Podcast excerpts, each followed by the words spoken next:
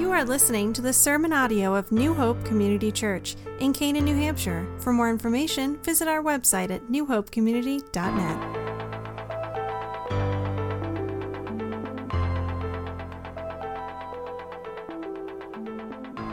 The end of a year can generate lots of different emotions.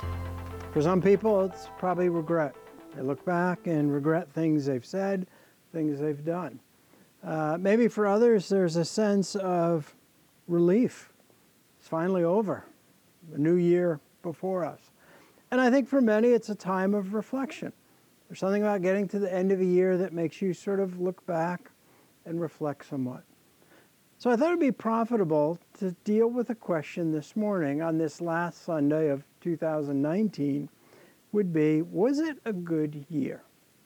Now, you may be thinking, I'm asking you, did you have a fun year? Did you have a good year in your life? Were you healthy? But that's not what I'm asking you. What I'm asking you, was it a good year based on our memory verse? Was it a year that you could reflect back on and say, you know what, I, I did individually devote myself to doing what was good, what was pleasing and honorable to God? And then also as a congregation, could we respond the same way and said, yes, looking back on this year, it was a good year because I was devoted, we were devoted to doing good. So I want you to direct your attention to Titus chapter 3. And maybe this will be a new tradition on the last Sunday of the year. We'll go back and look at the memory verse that we started with.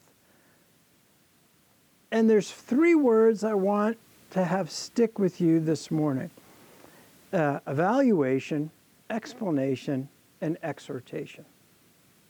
So I hope these three terms will, will resonate in your thinking evaluation, explanation, and exhortation. And so let's begin with the first one simply the thought of evaluation. Uh, Paul's writing this letter to Titus, who is a pastor, a leader in the church. Paul's left Titus in Crete for the purpose of planting churches and appointing elders and leaders in those churches. This is a daunting task because we know that this area of Crete was a difficult area. Uh, it, it, was a culture much like our own today. Uh, many people not interested in the things of the Lord. And then compound that with just the general sinful nature of humanity that Titus would find himself dealing with as he sought to establish a church and teach its people to be devoted to doing what is good. So, how would Titus know if his words and his teaching is effective? How would Titus know himself if he's devoted to doing good? Well, that would lead to the fact that you must have an objective standard because evaluation assumes there's a standard by which you're being held up to. And so that's why we're looking at here in this chapter what is the objective standard, the means by which evaluation should take place. And so I want you to look first of all at verse 1. Because in this chapter, four times, Paul uses the phrase either to do, to do something or to literally do good. He, he's assuming there's action. He's assuming here's the standard you should know. And so, looking at verse 1, we see the first of three behaviors that every believer should be pursuing. Verse 1 says, Remind the people to be subject to rulers and authorities, to be obedient, to do whatever is good. He says every believer has this goal, or should, as an objective evaluation. Are you growing in your willingness to obey those who are over you. This is a difficult thing for any people to do, but especially people in Crete. You're, you're a Roman colony, but you're under the Roman authorities. And you know the character of some of those authorities and emperors from history cruel individuals who abuse their power. And yet he says to them, here's a behavior that will tell you if you're devoted to doing good. You willingly obey them. Not to the point of disobedience to God, but you willingly recognize God's sovereignty and your response to those over you. All we need to do is look around us today and realize there continues to be a lot of corruption in authorities and powers that are over us. We find ourselves in the midst of impeachment hearings and things like that. And wherever you may fall on that, it's just a reminder what, what do people tend to do when they have power? They abuse it. It speaks of our sinful nature. It doesn't speak of a particular political party, it speaks of our sinful nature. And so Paul reminds Titus and says, Titus, here's one standard, one behavior that every Christian should be pursuing. But then he goes on in verse 2 and says, positively, every believer should strive to be peaceable, to demonstrate the opposite of stirring up strife. Again, think of what Jesus said Blessed are the peacemakers, those who don't not compromise the truth, but, but speak God's truth in such a way that brings restoration and healing. You have lots of people who are good at stirring up strife. Paul says, as a believer, devoted to doing good means you're, you're marked by a peaceable spirit. Evidence of the fruit of the Spirit, God's work in your life. But then he goes on and says, not only peaceable, but you are considerate. Uh, this word means serviceable. In other words, how we conduct ourselves is of benefit to those around us. There are some people I've heard the expression in life are joy suckers. They, they just sort of rob the joy out of your interaction with them. We're not to be like that as believers. We're to be marked by, by we are serviceable people. We, we bless and benefit those around us by our conversations, by our godliness, by our actions. So you see these objective standards that are timeless. Doesn't matter if you're living in Crete or you find yourself living in Canaan. But then he also mentions in verse 8 sort of a broad definition and says at the end of verse 8, these things, everything he's just been talking about, are excellent and profitable for everyone. So there you have the embracing, he's talking to you. He's talking to me. If we're a follower of Christ, he's saying, here, here is part of the evaluation. Here's the behavior that I'm talking about when I say be devoted to doing what is good. But with any evaluation, it's always helpful to know well, what should I avoid? What do I want to distance myself from? And so Paul reminds Titus. He says, yes, there are certain things as a believer you must make every effort to distance yourself from. And you see this again looking closely at verse 2. The very first part of that verse, he says, to slander no one. Uh, the word slander there means to blaspheme, to hurt the reputation of another. And there is a way that Paul certainly wants Titus to defend the truth.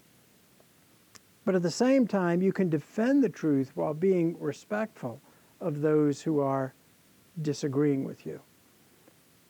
And I think this is probably an area we sadly see in our world today where Christians are often very negligent. We, we often come down to the level of those who are attacking our faith in Christ. So he says, do not slander or blaspheme. Yes, refute false teaching, expose it, bring it right out there. But at the same time, remember the person who is doing that needs Christ. They don't know Christ, and they're set against the truth. And so notice this is a behavior, an action that, as a believer, would be the opposite of being devoted to doing what is good. How easy it is in the workplace for us to get caught up in criticism or gossip of others someone makes a comment and we quickly kind of join in. Whereas we need to distance ourselves from that. But notice in verse 3, he pairs together a series of other descriptions that we should avoid. In verse 3, he says, We too were foolish, disobedient, and deceived. Now it's interesting that he would pick on these three because if you look back at Titus 1, Paul mentions something about the Cretans. Actually, a statement that Cretans used of themselves. Paul's using it with somewhat a sense of irony, but, but there's a great truthfulness to this. And so in verse 12 of Titus chapter 1, Paul says, Even one of their own prophets has said, Cretans are always liars, evil brutes, and lazy gluttons. In their own words, they kind of indict themselves by their actions. Paul says here, as, as a believer, you are not to be caught up in acting foolishly, speaking foolishly. That, that if this characterizes your words, there's something wrong. Now, we all sin. We all say things we shouldn't. We confess that and deal with this. But Paul's dealing with a general characteristic that defines who you are. But in addition to foolishness, he says, uh, to not be marked by being disobedient. Not just disobedient to the authorities over you, but ultimately he's talking about disobedience to God, opposing God. And then he mentions deceived. Now, we'll get to this part soon, but notice he says at one time, this was what we all were. So there's an interesting distinction that Paul's going to build on here that these are behaviors you should avoid as a believer. Why? Because you can speak of those as being dead to sin now. That that should not define you anymore. But you see in that third verse, he also continues on with some others. He says, We lived in malice and envy, being hated and hating one another. And it's that first phrase, we lived. In other words, this is how we walked. So, as a Christian, yes, we can at times wrestle with bitterness and anger, but it's not that we walk in that. We, we should be convicted by that. And wanting to turn from that as quickly as possible is an indication of being devoted to doing what is good. But Paul says here, if, if you're saying you, you live this way, you walk this way, that this is what people think when they think of you, that that is a part of the evaluation that should say something is not right spiritually with what you're professing and what you're actually living like. And then he gets down to verse 9. In verse 9, he, he says very directly, uh, but avoid foolish controversies and genealogies and arguments and quarrels about the law because they are unprofitable and useless. I can't help but when I read that to think of how often Christians can get caught up in debating, discussing things that really are not central to our faith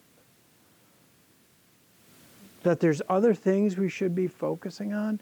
And, and he's reminding them here there is this segment among some of the Cretans where these false teachers are focusing on Jewish genealogies, connections there, uh, writings outside of Scripture, and, and they want to draw others into that debate and that discussion.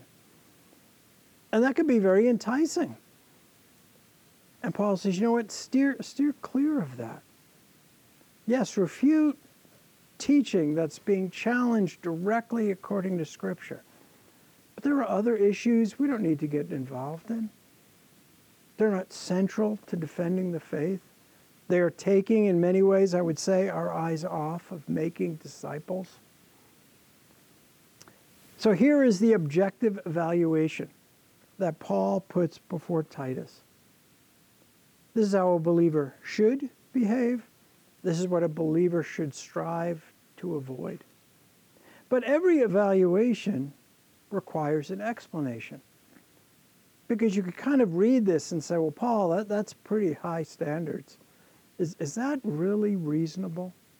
Is that just that you would hold such high objective standards that God has for believers? And is that the same now? You know, you could read this and say, well, he was talking to Titus. Titus is a pastor. So that's true for him, but is it true for me? And the resounding answer comes back. It's absolutely true for you because you get to the second word that I want you to stick in your mind. Not just the thought of evaluation, but now explanation. Paul gives a theological basis for why that standard applies to you and me. And that comes out in verses 4 through 8. The very first word in verse 4 is but. And you know by now, but's a conjunction that says this is the opposite of everything I just talked about. That this is how someone who doesn't know Christ behaves, but I'm not talking about them. I'm talking about you who know Christ. And so you see in his explanation, his basis for that evaluation is very straightforward. He says, first of all, as a Christian, you have been saved and justified by grace. Now look at verse 4, what he emphasizes the kindness and love of God our Savior appeared. He saved us not because of righteous things we had done, but because of his mercy. He says, This is what I'm talking about. And now you are a Christian.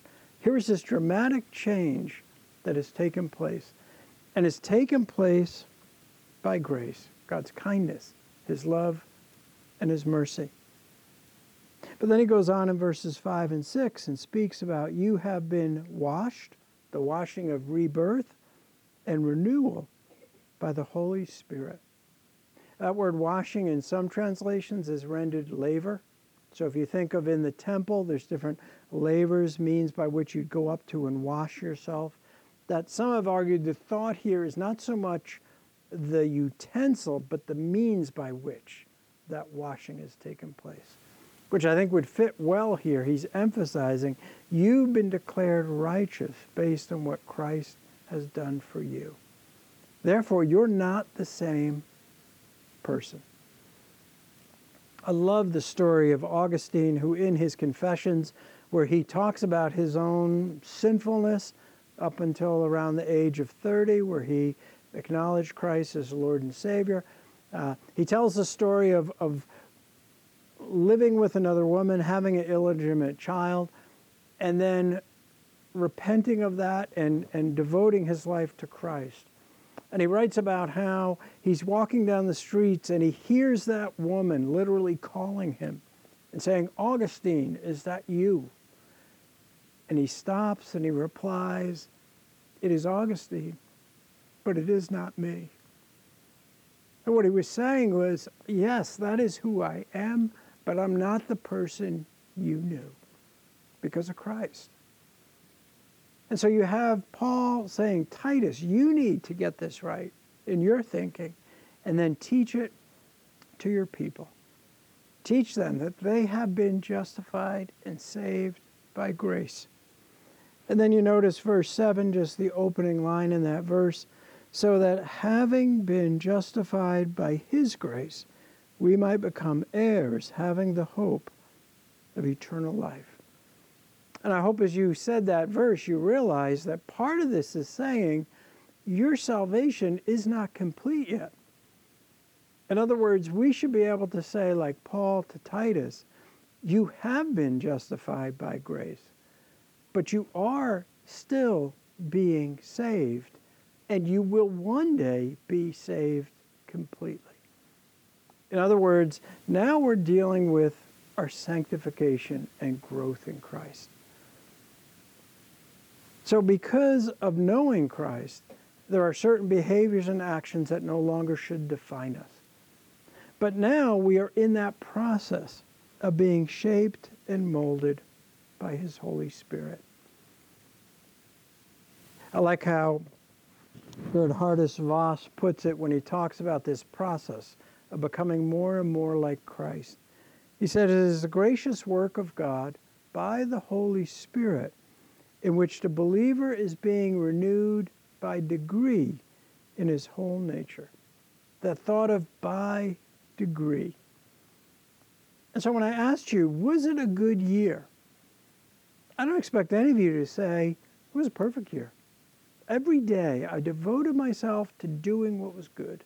I, I filled, fulfilled everything Titus was told here by Paul. Because none of us are sinless. But I would hope you'd be able to say, you know what? I have been increasing in my love and knowledge of God. I have been growing by God's grace one degree at a time, moving closer and closer, being conformed to his image. And Paul repeats that in many other letters. In Second Thessalonians, he, he says the same thing to the believers.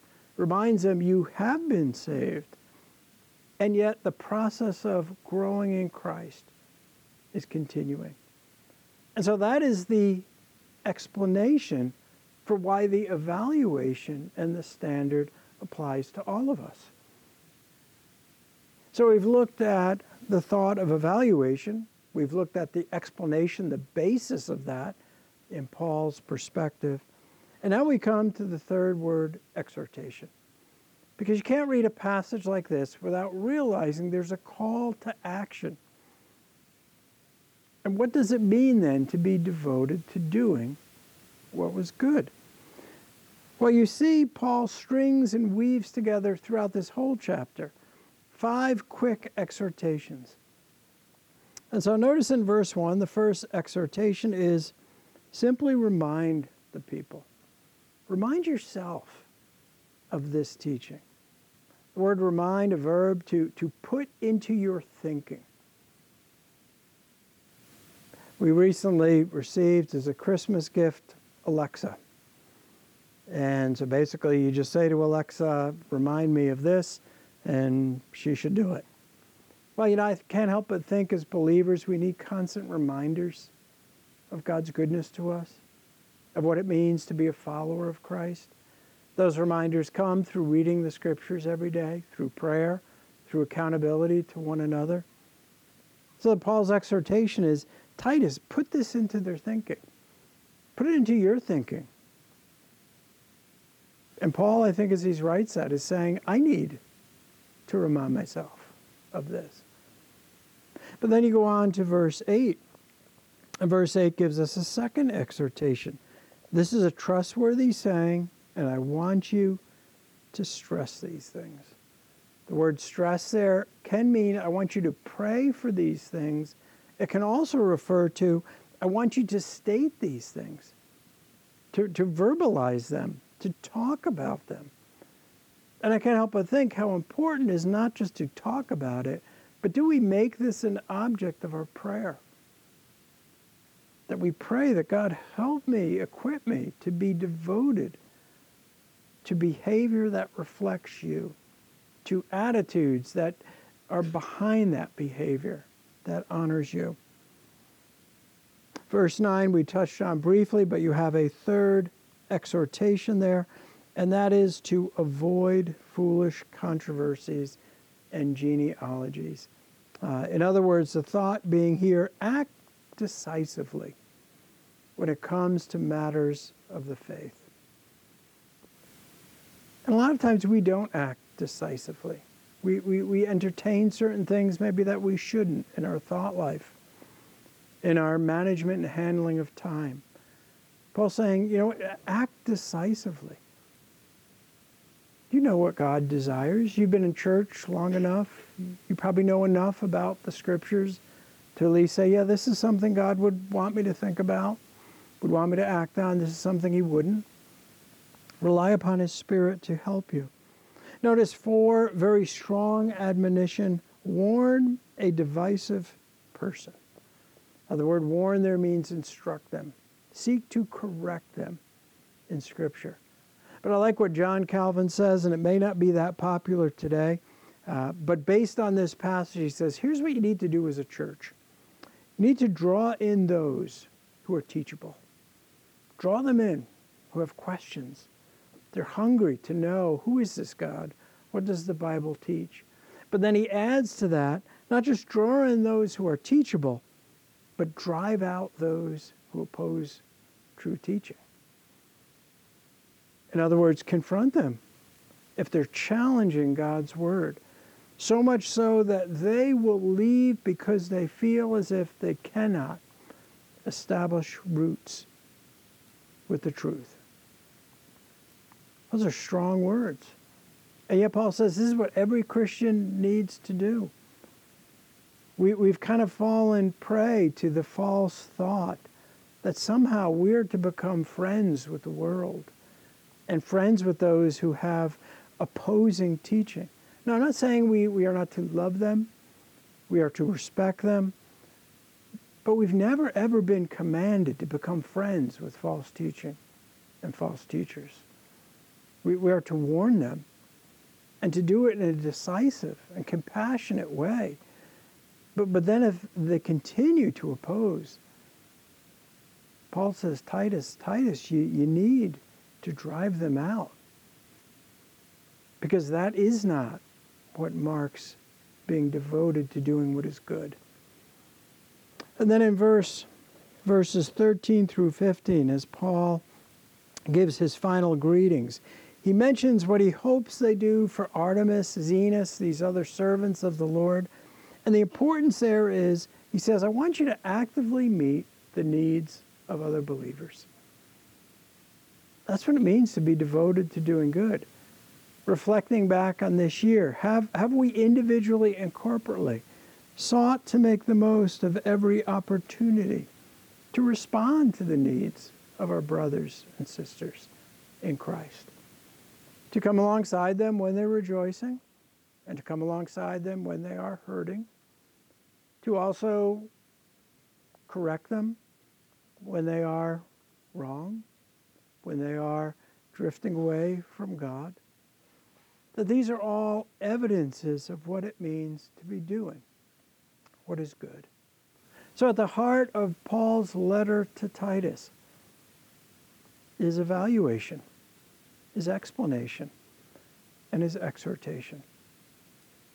And so I say this that you might reflect and take some time today to think about was it a good year?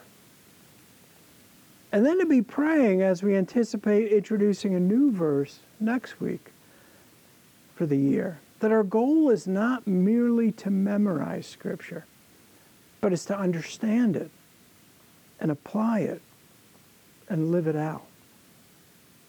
Let's pray together. Heavenly Father, you have spoken to us once again through your word. And I pray that your Spirit would take these words and burn them into our thoughts, that we would wrestle with them until we are willing to submit to them in obedience and willing obedience to you. Lord, may we be a people devoted to doing good all the time. I pray this in Jesus' name. Amen.